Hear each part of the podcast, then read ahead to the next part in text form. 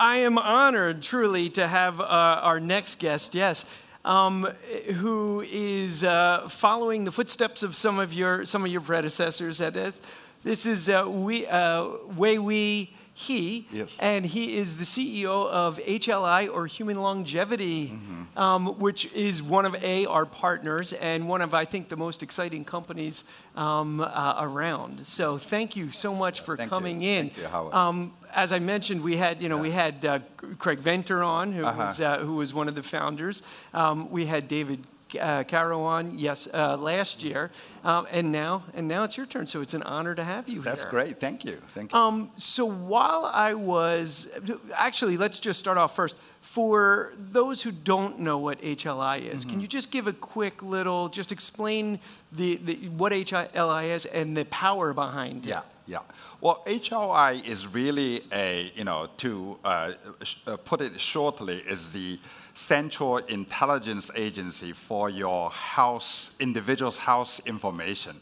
So, uh, because, you know, in order to do pre- preventative medicine, you need to have a lots of data on you.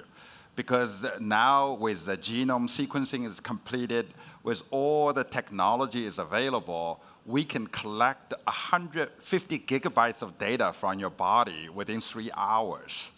And so how do we analyze that data to uh, provide you with solution to do preventative medicine or disease prevention? That's really the essence of what this company is all about. It's a, it's a lot of data. How, do- Yeah. how do you, so, and part of that is understanding what's noise and what's actual real That's right. data. Yeah, yeah, yeah. So, um, as I was preparing for this, I was looking back at your history, your Yeah, career, uh-huh. um, which is amazing. You were, so I want to start even before we get into the your path in training. Yeah. What got you even interested in medicine and health? Yeah, well, that's a good question. You know, actually, I'm going to be a little bit provocative. Okay, here. So we have probably about uh, over 100 people here, and we all know one thing. You know, so far nobody can change. We're all going to die. Okay. You know, uh, do we have an agreement on uh, on this uh, topic? Uh, does anybody of you here knows exactly what you are going to die of? Whoever knows about it, raise your hand. what disease, what specific disease you are going to be die of? Nobody? Do you think your doctors know that what disease you will be die of? Okay, so so actually, you know, I'm glad I haven't seen anybody raise their hand. They already know what disease they're going to be dying of. So so let's keep that as a question in our in our head. So my actually personal involvement in life sciences really started when I was about seven years old. Uh, I was growing up in China, and my parents was uh, sent to the countryside to be re-educated. So I actually grew up with my grandmother. My grandmother came home one day and was diagnosed with late-stage cervical cancer, and she died within a month of diagnosis. And I wish at the time, obviously retrospectively, I wish I knew her condition five years ahead of time. Because clearly we all know cervical cancer is caused by you know, HPV viral infection, and it takes years for that virus to transform the, you know, your cervical epithelium cell and eventually create a tumor and eventually metastasize and kill you. It takes years. And there's all kinds of prediv- preventative medicine, including today we have a vaccine for that. Uh, so, so my interest in life sciences really started when I was very young. So my whole life is on, uh, you know, house, you know, uh, in research in biology. And so I came to this country, wonderful country, with $50 in 86 to do, to, to, to do my PhD, and uh, thanks to uh, President Jimmy Carter. And, uh, and I got a fellowship, and I have to be the top 50 student in China to qualify for this fellowship. So I went to Baylor College of Medicine and studied molecular biology. Actually, the first gene I ever cloned is a gene called PSA. Uh, and I then went to Mayo Clinic uh, because my whole life's interest is in research and how to turn research into solutions. So I went to Mass, uh, Mayo Clinic. We actually did the early uh, clinical validation of PSA as a test for uh, prostate cancer. Then eventually I went to Mass General for a few years. And uh, I'm a PhD scientist, but I went to the surgical department. okay, so, and my mentor, Pat Donahoe, is a very well known surgeon. And my trade with her is that she will teach me how to do surgery. I will teach her how to do molecular biology. By the way, after 20 some years, I'm still working with her. Uh, so I was the very few PhD scientists spends a day a week in the operating room as a, you know, uh, watching. I cannot cut, okay? so, so, so. But in 1993, you know, uh, purely by accident, I bumped into Dr. Craig Venter. So, so my relationship with uh, Dr. Venter started in 1993. So he convinced me to leave Harvard and joined with him the first large-scale genomic company called Human Genome Sciences, and HGS was started in 93. We were the first company doing large-scale DNA sequencing, buying hundreds of sequencing machines and do large-scale sequencing. And we all know that Craig eventually started another company called Celera and was the first company to decode the first human genome. So uh, so I, when I left Harvard, Harvard already offered me an assistant professor job, and that was like my whole life long dream is to become a Harvard professor. uh, but Craig says, you know, uh, you know, you know, don't worry, you know, you, you know, uh, you know, uh, we're going to change the whole world. We're going to decode the genome and all that. So I actually went uh, with Craig to Maryland and started with Human Genome Sciences. Four years later, I actually you know, by then HGS already went public. We are already trading about over a billion dollar market cap. I actually, one day I suddenly had the enlightenment, enlightenment that actually startup company is one of the best vehicles to commercialize innovative life sciences ideas. Because in the university, you can write a Nature paper, a science paper, you can write a in New England Journal of Medicine paper, but usually that's the end of it.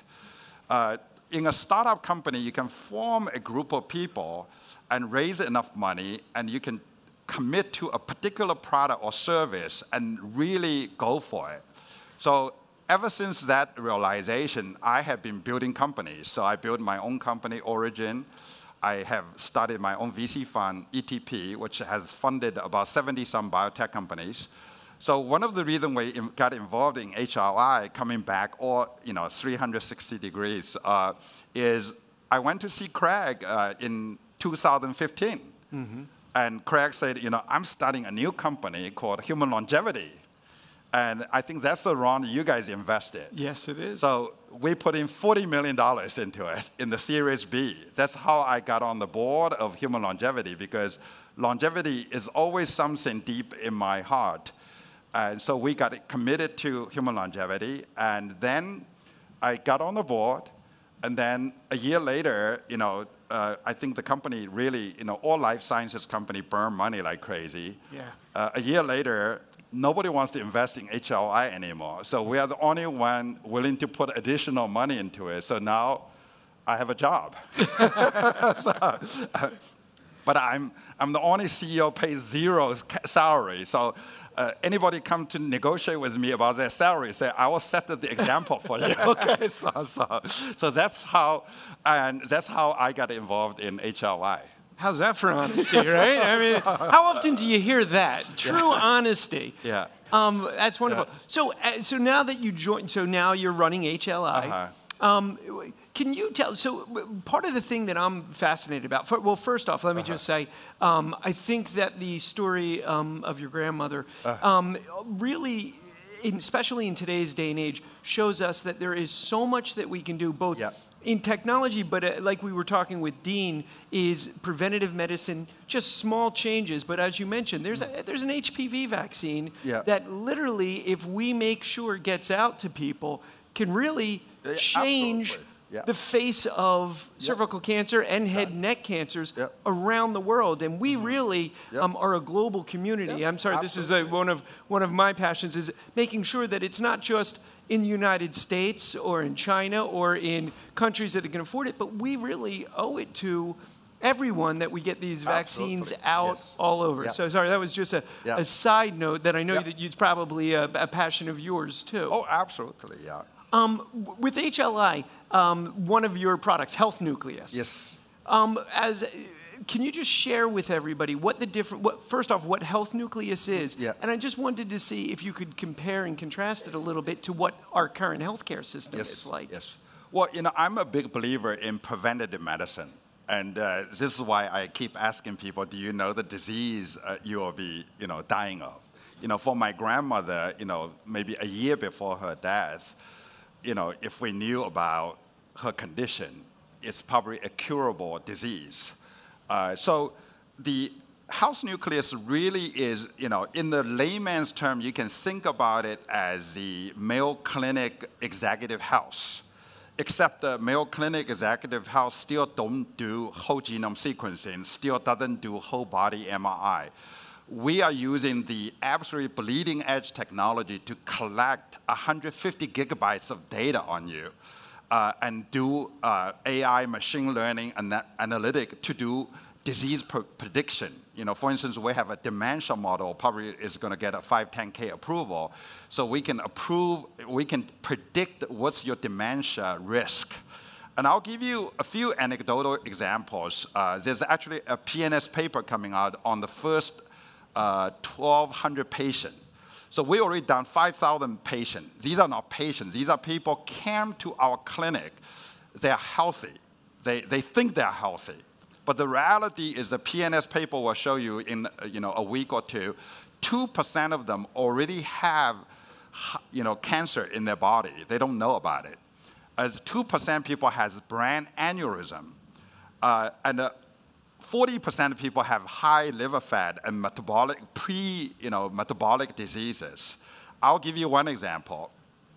And sometimes, you know, when a physician tells you, you know, your blood sugar is slightly high, uh, doesn't mean anything. We, we usually don't take action because you don't feel anything. You know, uh, you know your, your liver fat is at the 5%. What does that mean?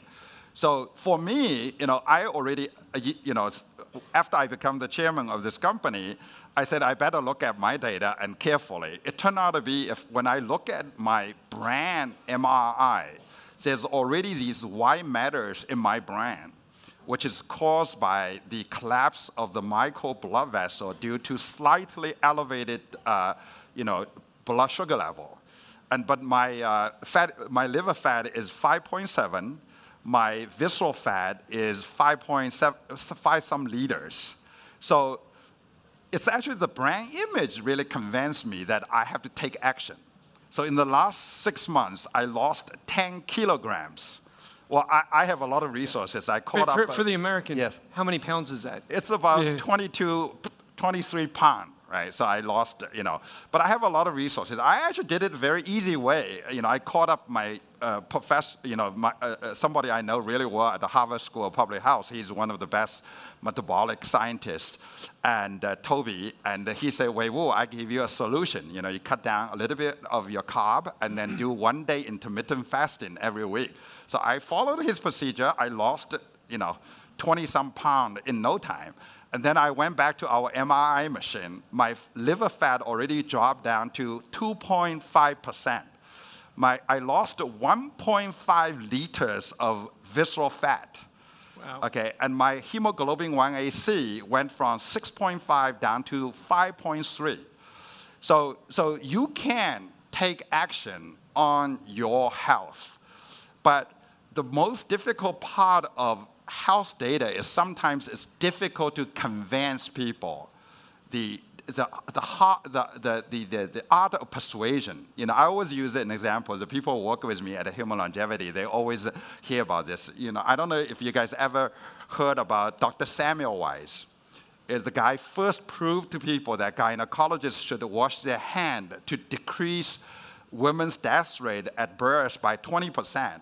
But that paper, using a lot of data, took 50 years to convince medical community to wash their hand. How many women has died because their physician didn't wash their hand?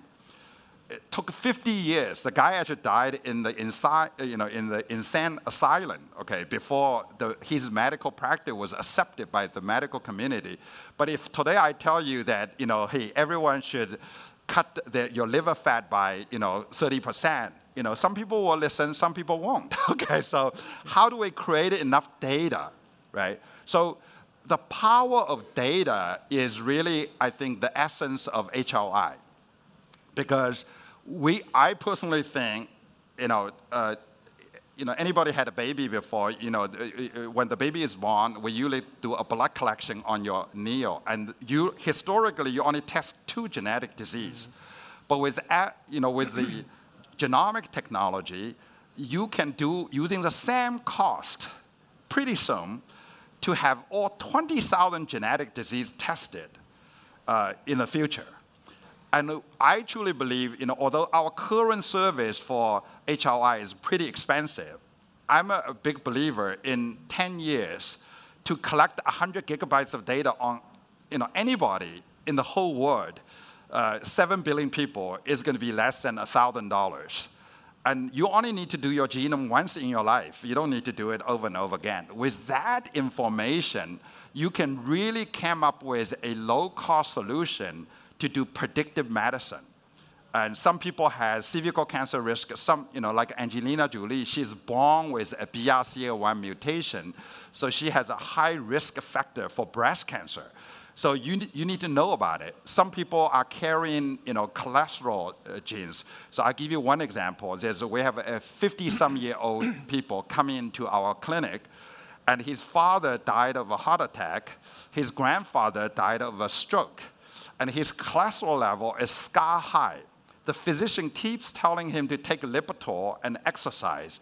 But after he done that, his cholesterol level is still high. So after the genomic analysis, we immediately find out this patient has a PC, PCS, uh, PCSK9 gene mutation, which is actually inherited in his family.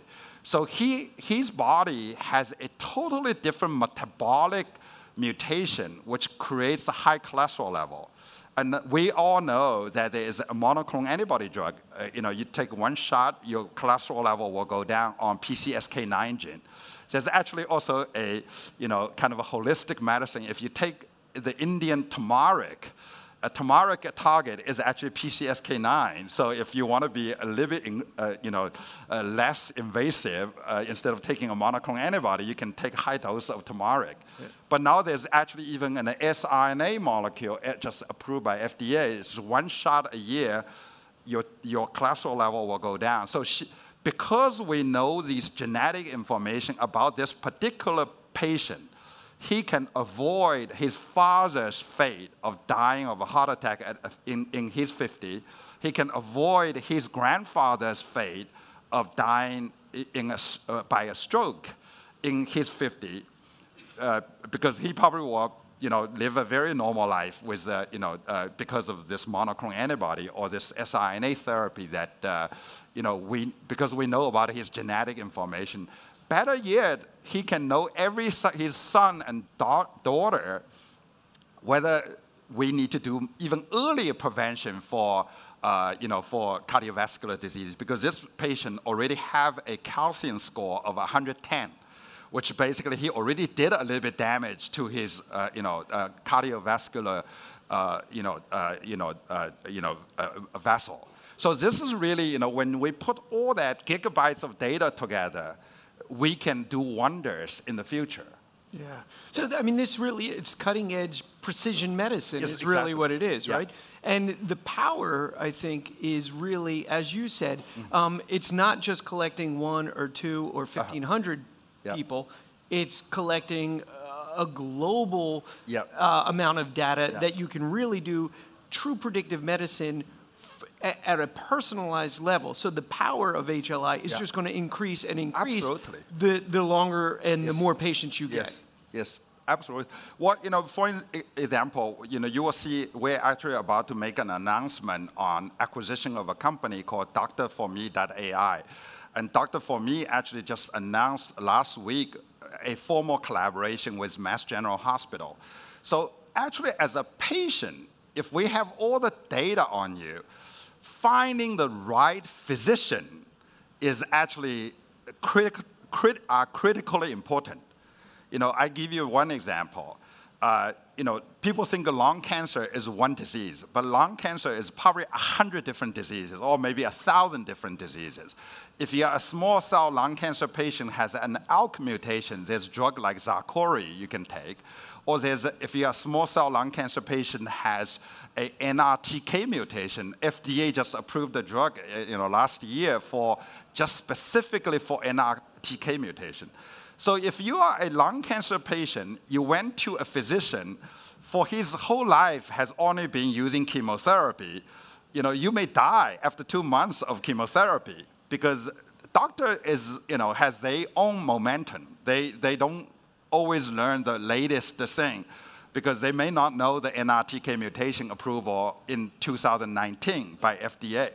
So, but if you know your mutation, if you have an NRTK mutation, then I would actually send you to a doctor at Mass General, actually did the phase three clinical trial on NRTK.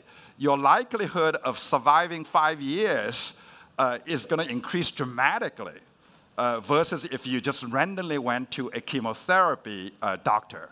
So this is actually the platform we are establishing is how to use data to make you live longer and healthier. Ideally, you know, in Chinese medicine, there's always a saying, the best doctor is their patient never gets sick, okay? But those doctors never get famous because people only get famous if they treated the terminal patient and they, they got you know, 2% of the patient alive again.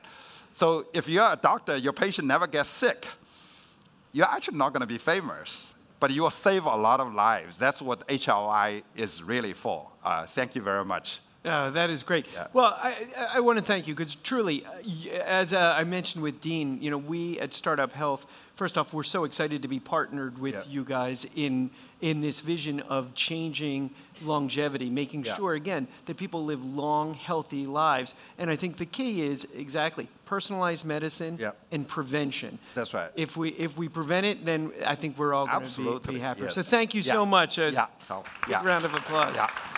Thank, thank you, you, thank, thank you, thank you.